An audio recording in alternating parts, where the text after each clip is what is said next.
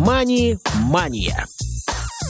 Вы слушаете повтор программы. Добрый день, уважаемые радиослушатели. Сегодня понедельник, 6 э, сентября, московское время 12 часов 30 минут. Вы слушаете программу «Мани Мания». У микрофона Василий Дрожжин. И этот эфир помогают обеспечивать звукорежиссер Дарья Ефремова и линейный редактор Ольга Хасид. Напомню, что эфир интерактивный. Вы можете поучаствовать э, в нашей беседе, задать вопрос гостю, которого я скоро представлю. Для этого можно воспользоваться телефоном прямого эфира 8 800 700 ровно 1645, звонок из любого региона России бесплатный, и также к вашим услугам skype radio.voz. Кроме того, мы принимаем ваши сообщения смс и WhatsApp на номер 8 903 707 26 71. Ну что же, друзья, сегодня мы с вами поговорим про различные различные а, экономические показатели, поговорим о том, что они собой а, означают и какую а, роль в себе таят. Ну и, собственно, поговорим о также про то, насколько они в целом влияют на инвестиционные решения, а, про, которые мы с вами уже говорили в предыдущих выпусках. А, ну и поможет нам во всем этом сегодня разобраться Дмитрий Евтеев, главный экономист Главного управления Банка России по Центральному федеральному округу. Дмитрий, здравствуйте, добро пожаловать в нашу программу. Добрый день, Василий. Добрый день, уважаемые слушатели. Спасибо, что пригласили. Да, мы с вашими коллегами когда-то уже частично обсуждали некоторые показатели, например, говорили про ключевую ставку, про инфляцию, а, на что это влияет, а, как, собственно, ключевая ставка формируется. Ну, сегодня я предлагаю, наверное, еще раз а, немного пройтись в целом по ключевым макроэкономическим показателям, наверное, их в отдельности немного описать. Ну и э, потом мы уже поговорим про то, на что они влияют и почему э, многие инвесторы, эксперты, экономисты, аналитики э, им придают достаточно большое значение. Да, хотелось бы э, начать с того, что э, огромное количество различных показателей и факторов, э, которые на постоянно оказывают влияние на динамику финансового рынка, фондового рынка. И тема эта, безусловно, очень сложная и комплексная, и даже в каких-то моментах значная. А, но действительно, да, макроэкономических, а, на которые инвесторы и аналитики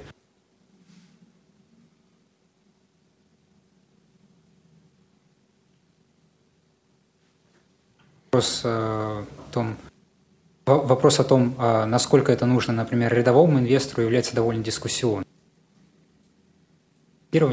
То есть э, макроэкономические факторы нужно учитывать, но играть на них да, в краткосрочной перспективе а, э, заканчивать убытками возможными. Поэтому вполне разумный и целесообразный подход, э, который использует вот таких вот факторов краткосрочных макроэкономических компаний и ориентировочное инвестирование. Хотя, безусловно, конечно нужно макроэкономика никуда не деться. Это, по сути, отражение э, экономические показатели отражают э, состояние экономики, ее перспективы. Вопрос в том, э, скорее, краткосрочном плане или в долгосрочном. Все-таки долгосрочный инвестор должен ориентироваться на тренды, на общие тенденции и стараться игнорировать по максимуму какие-то точные колебания, которые не критичны для его. Угу. Да, Дмитрий, к сожалению, у нас проблемы со связью наблюдаются небольшие. А, давайте поговорим а, о конкретных показателях.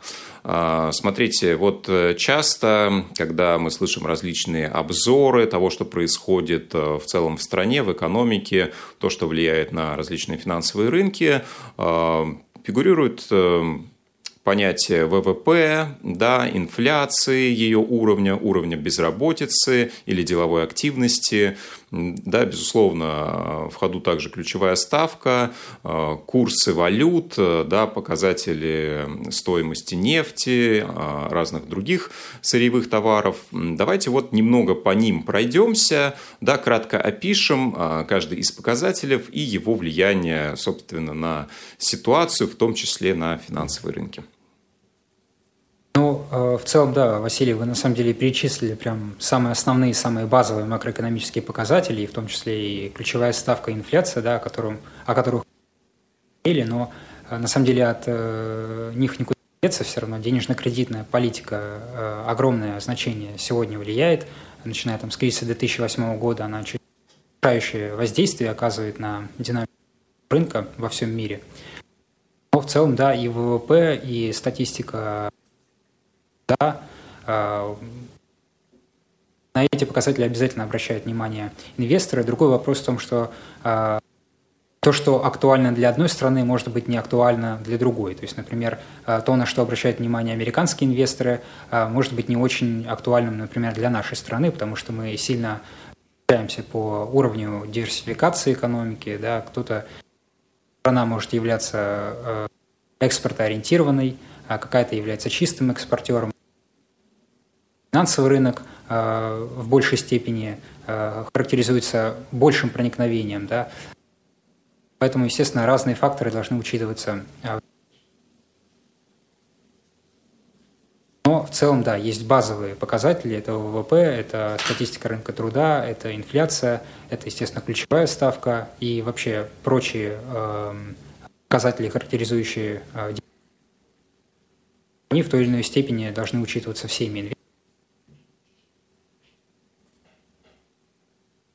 То, э, я думаю, для многих из наших слушателей не секрет, что показатель, который отражает, по сути, весь массив э, произведенных товаров и предоставленных услуг э, в экономике за определенный период.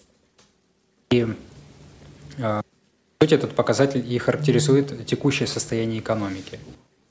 Мы, как инвесторы, да, должны ориентироваться на него с точки зрения оценки перспектив – да, дальнейшего экономического роста, потому что мы понимаем, что чем стабильнее и а, чем стабильнее и лучше растет ВВП, тем больше, соответственно, доходов у экономических агентов, а, тем а, больше, тем э, сильнее повышается их финансовое состояние, их платежеспособность. Это, естественно, отражается и позитивно на фондовом рынке, потому что мы сами понимаем, повышенная возросшая выручка – это потенциально либо, например, затраты на капитальные вложения, на развитие бизнеса, на его модернизацию, либо, например, а, потенциальная чистая прибыль, которая будет направлена на а, дивиденды. Так, э, так или иначе, это, естественно, позитивно влияет на инвестиционную привлекательность активов. То же самое касается и, например, курсов национальных валют. Чем не экономикой, тем чем лучше у нее перспективы, тем более инвестиционно привлекательной будет казаться а, в глазах инвесторов а, национальная а, но здесь, на самом деле, вот как я уже сказал, не все так однозначно, потому что, с одной стороны, четко прослеживается логика, да, чем лучше показатели, тем лучше это для финансового рынка, но мы сейчас живем в такую неоднозначную эпоху, да, когда есть определенные особенности, определенная специфика функционирования современного рынка, когда зачастую негативная макростатистика может позитивно восприниматься инвесторами. Вот как странно и противоречиво это не звучало. Это э, нынешние реалии, от них никуда не убежать. То есть э, в чем, собственно, суть? Здесь тоже есть, на самом деле, логика, просто она обратная. Мы с вами прекрасно понимаем, да, что например, ВВП может расти чрезмерно. Вот как бы это, опять же, странно не звучало. Это может отпугнуть потенциальных инвесторов. Здесь есть угроза перегрева экономики, и в таком случае экономические власти, да, в первую очередь монетарные власти в лице а, центральных банков, а, могут принимать меры для того, чтобы немножко охладить экономику. Это, естественно, будет инвесторами, потому что, скорее всего, последует повышение на ставки. Это значит, что денег, а, финансовые ресурсы станут менее доступными, будет дестимулироваться потребительский спрос, инвестиционный спрос возможно, приведет к э, коррекции, например, на рынке акций, к отрицательной переоценке на рынке. И, естественно,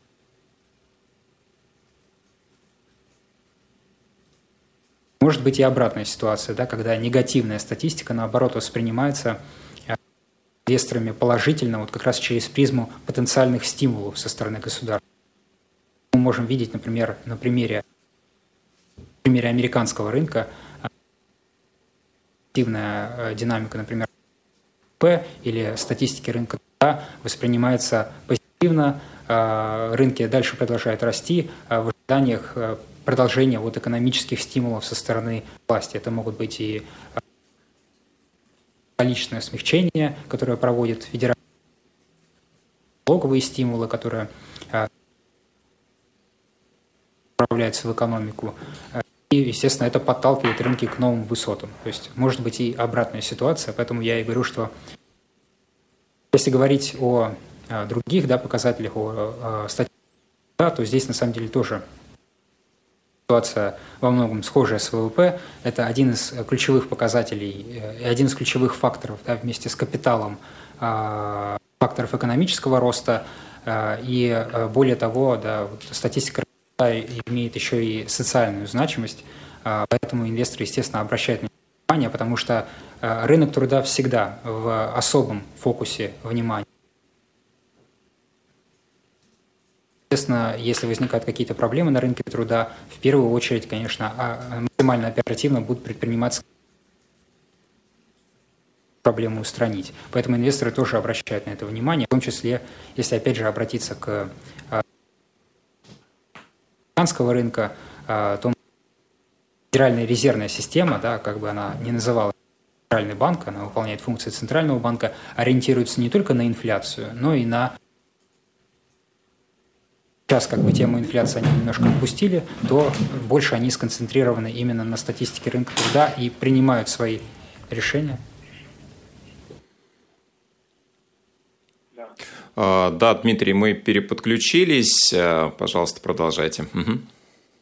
А, да, спасибо. Надеюсь, сейчас меня хорошо слышно. А, да, собственно, я говорил про а, рынок труда, про статистику рынка труда и как он учитывается а, при принятии инвестиционных решений. А, ну, на самом деле, как я уже сказал, все а, по аналогии с ВВП, да, чем лучше ситуация Э, чем лучше макростатистика, тем лучше, по сути, это э, говорит о состоянии в экономике. Но, опять же, есть и обратная сторона, это когда, э, соответственно, негативная макростатистика может свидетельствовать о потенциальных стимулах со стороны государства, и это воспринимается положительно инвесторами. Если говорить про другие показатели, как я уже сказал, от Э, статистики денежно-кредитных условий мы никуда уйти не можем, потому что роль э, центрального банка сейчас очень велика, и, естественно, все обращают внимание на э, динамику инфляции, на уровень э, ключевых ставок, на уровень процентных ставок в экономике, потому что все это взаимосвязано. И еще немаловажно не только текущий уровень инфляции, да, или там прогнозы инфляции, но и инфляционные ожидания со стороны экономических агентов, потому что так или иначе, исходя из своих э, ожиданий, они принимают дальнейшие решения в плане потребления, в плане инвестиций. Это тоже немаловажно, это тоже нужно учитывать инвестору. Особенно если, например, говорить уже про нашу страну, да, то э, здесь у нас э, э инфляция, да, ключевая ставка – это э, важнейшие параметры, которые инвесторы на долговом рынке учитывают, потому что здесь есть прямая взаимосвязь э, через механизмы ценообразования долговых инструментов облигаций. Э, если мы если Центральный банк принимает решение об изменении ключевой ставки, естественно, это ведет к переоценке финансовых инструментов. Поэтому облигационерам, да, людям, которые инвестируют в долговые инструменты, обязательно это, этот фактор надо учитывать. Причем, опять же, повторюсь, не а, текущие уровни, да, а именно перспективы. То есть какой сейчас цикл денежно-кредитной политики, а, это а, цикл ужесточения, цикл смягчения. Отсюда уже они могут управлять как бы срочностью своих э, портфелей, а, потому что долгосрочные облигации, они более чувствительны к изменениям уровня процентных ставок, краткосрочные менее э, чувствительны. Поэтому, естественно, вот такой разумный инвестор э, в долговые инструменты должен и, эти факторы учить. Э, но здесь еще отмечу, что так или иначе, вот все макроэкономические показатели, которые э, публикуются органами государственной статистики, они на самом деле свидетельствуют э, о состоянии экономики постфактум. А э, зачастую инвесторов интересуют именно прогнозы и как эти прогнозы потом соотносятся с факторами. Но это, знаете, это уже скорее про спекуляции, нежели чем про инвестирование. Поэтому еще раз повторю, что все-таки инвестор должен, должен ориентироваться на какие-то общие долгосрочные тренды и тенденции, которые наблюдаются. Он должен ждать переломов трендов, а не каких-то краткосрочных колебаний. Угу.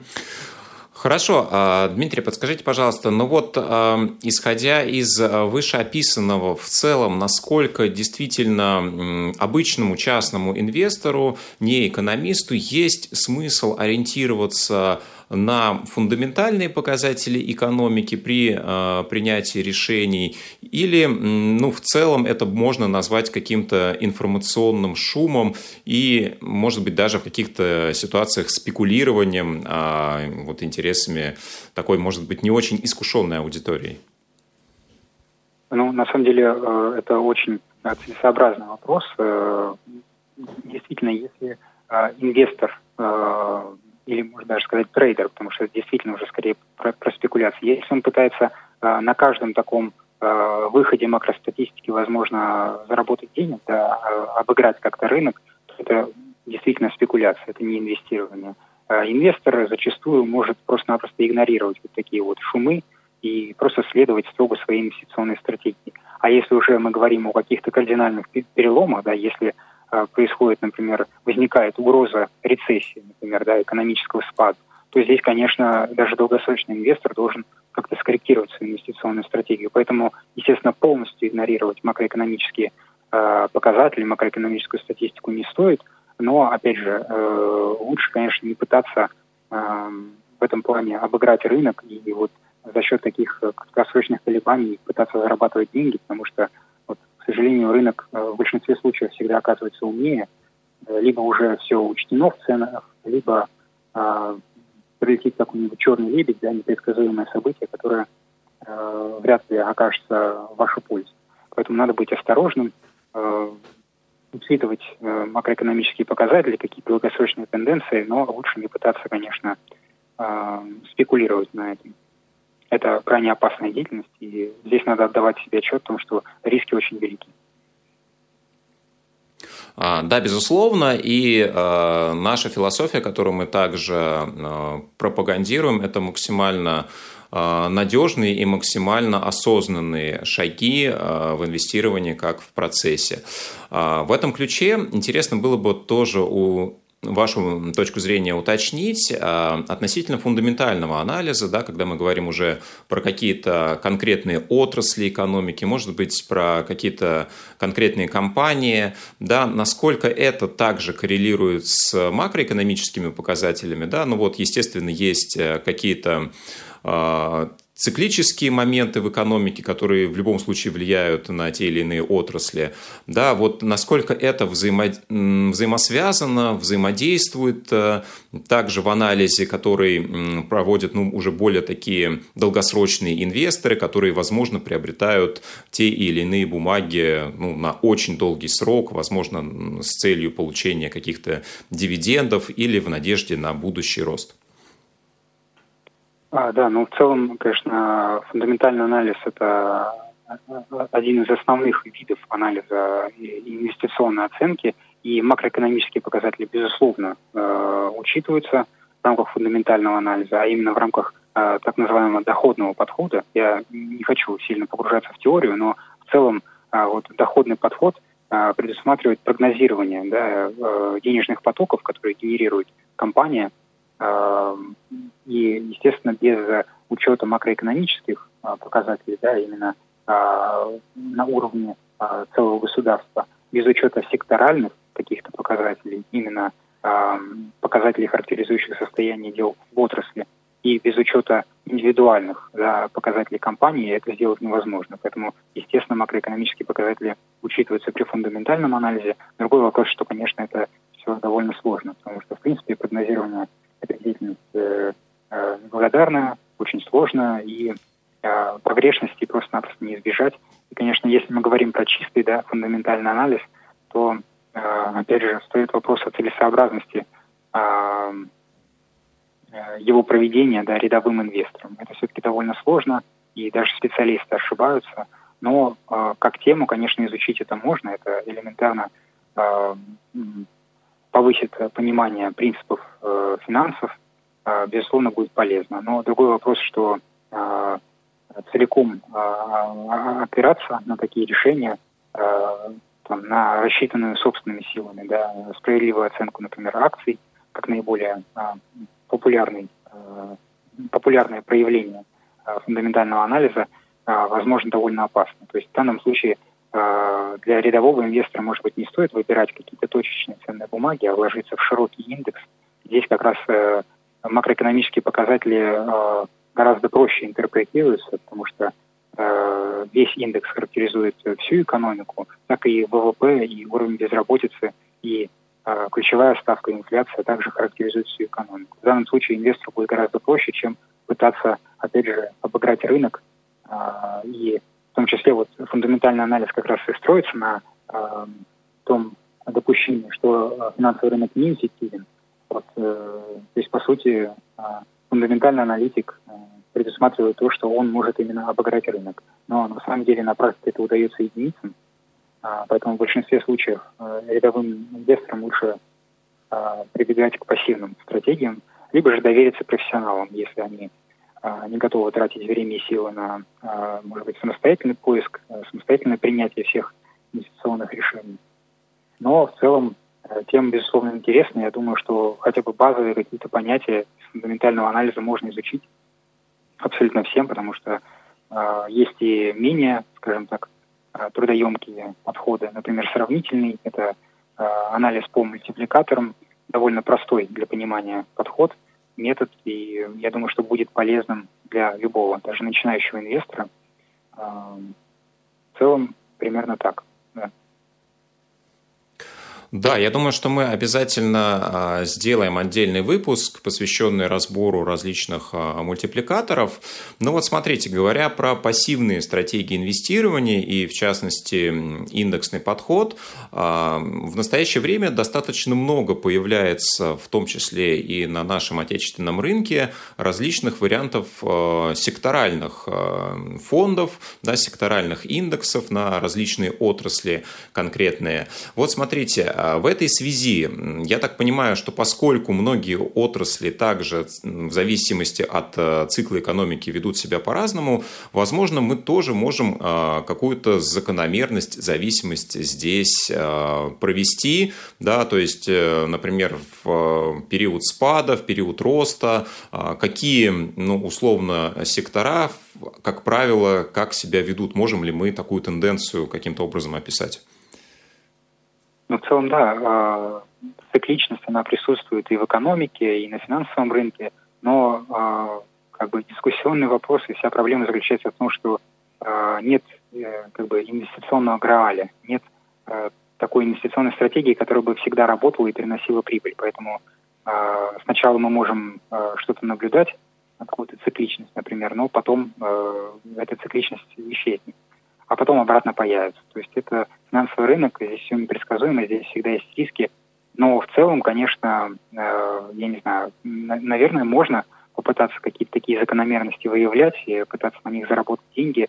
Другой вопрос, что э, действительно разные отрасли экономики ведут себя по-разному, и в целом мы могли, например, сейчас это наблюдать вот в эпоху э, распространения коронавирусной инфекции – разные отрасли э, с разной скоростью восстанавливались после кризиса, э, какие-то росли, так сказать, э, впереди планеты всей, это технологии, какие-то удаленные да, сервисы, там, промышленность проседала, но, в принципе, начинала быстро восстанавливаться. А вот сфера услуг, например, до сих пор во многих каких-то отдельных подотраслях до сих пор не смогла восстановиться до, до кризисных уровней. То есть здесь можно пытаться, но это все-таки Э, довольно сложно, а лучше все-таки придерживаться каких-то, э, лучше придерживаться принципа диверсификации. То есть, если вы пытаетесь э, выбрать для себя какую-то топовую отрасль, это то же самое, как и с акциями. То есть довольно сложно выбрать для себя тот самый алмаз, из которого потом получится бриллиант, понимаете? Лучше придерживаться принципа распределения своих рисков и долгосрочном э, периоде это окупится, такой подход. Потому что действительно обыгрывают рынок в краткосрочной перспективе. Ну, есть такие прецеденты, но вот в долгосрочной перспективе, так чтобы стабильно опережать рынок, это скорее исключение из правил, чем правило. Поэтому для начинающих инвесторов все-таки мы посоветовали как можно более широкие индексные подходы, принцип диверсификации и так далее. Да, хорошо, действительно. А, смотрите, вот если говорить о различных отраслях, то, учитывая, ну, скажем так, мнение а, ряда аналитиков относительно того, что в целом сейчас а, рынки перегреты и, возможно, в ближайшее время какая-то коррекция, да, есть так называемые защитные отрасли, да, можем буквально в двух словах описать в целом, почему они так называются, ну и там два-три примера а, подобных отраслей привести. А, да, действительно, есть э, такое понятие. А, и к таким отраслям обычно относят, ну, знаете, э, грубо говоря, человек э, может отказываться от каких-то услуг и продуктов, но он всегда, допустим, будет питаться. Вот как раз сектор ритейла, да, сектор продовольствия, вот он является одним из таких самых ярких примеров защитных отраслей. А, но, опять же, здесь повторю, что а, если происходит э, большая, серьезная коррекция на рынке, то, возможно, и защитные отрасли тоже пострадают. Это не значит, что они будут расти как бы контрциклически. Рост возможен, но, скорее всего, это закончится тем, что просто они меньше упадут, возможно. Потому что э, действительно есть такое мнение, что сейчас рынки очень сильно перегреты и очень э, велика неопределенность на финансовом рынке, поэтому все может закончиться просто-напросто паникой инвесторов, и в таких случаях падает абсолютно все. Поэтому прям четко застраховаться нельзя вот, э, от всех рисков абсолютно. Поэтому диверсифицировать это да, это хороший подход. Возможно, если инвестор консервативный, не готов рисковать, то ему лучше просто-напросто предусмотреть для себя э, менее рисковый инструмент, например, облигации какие-нибудь, как краткосрочные, допустим. Так он может быть, не сильно заработает, но зато точно будет уверен, что не потеряет. Поэтому э, диверсифицируйте вложения и следуйте строго своей инвестиционной стратегии, своему риск-профилю, то есть как вы сами относитесь к риску. Если вы не готовы рисковать, лучше э, не пробовать э, искать вот какие-то варианты особо доходных. А защитные отрасли, да, в целом э, такое понятие есть. Другой вопрос, что не всегда экономические теории на финансовом рынке работают, к сожалению.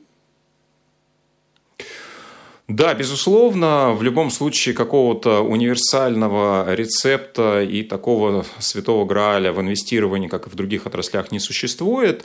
Да, повторюсь, э, конечно, мы выступаем всегда за разумные, за осознанные инвестиции. Э, если вы не понимаете, как работает тот или иной инструмент, то, безусловно, не стоит его приобретать, не разобравшись. Да? Ну и, конечно, всегда нужно помнить об уровне риска, о диверсификации. Собственно, э, то, о чем, Дмитрий, вы сегодня нам а, также рассказали, подтвердили. Спасибо огромное, что приняли участие в нашем эфире. Напомню, что сегодня у нас в гостях был Дмитрий Евтеев, главный экономист Главного управления Банка России по Центральному федеральному округу. А, еще раз, Дмитрий, спасибо. Надеюсь, что не в последний раз встречаемся с вами. Очень много есть тем для обсуждения, так что будем приглашать еще. Да, спасибо вам большое. Да, спасибо, друзья, что слушали нас сегодня. До новых встреч на волнах Радио ВОЗ. Мани-мания.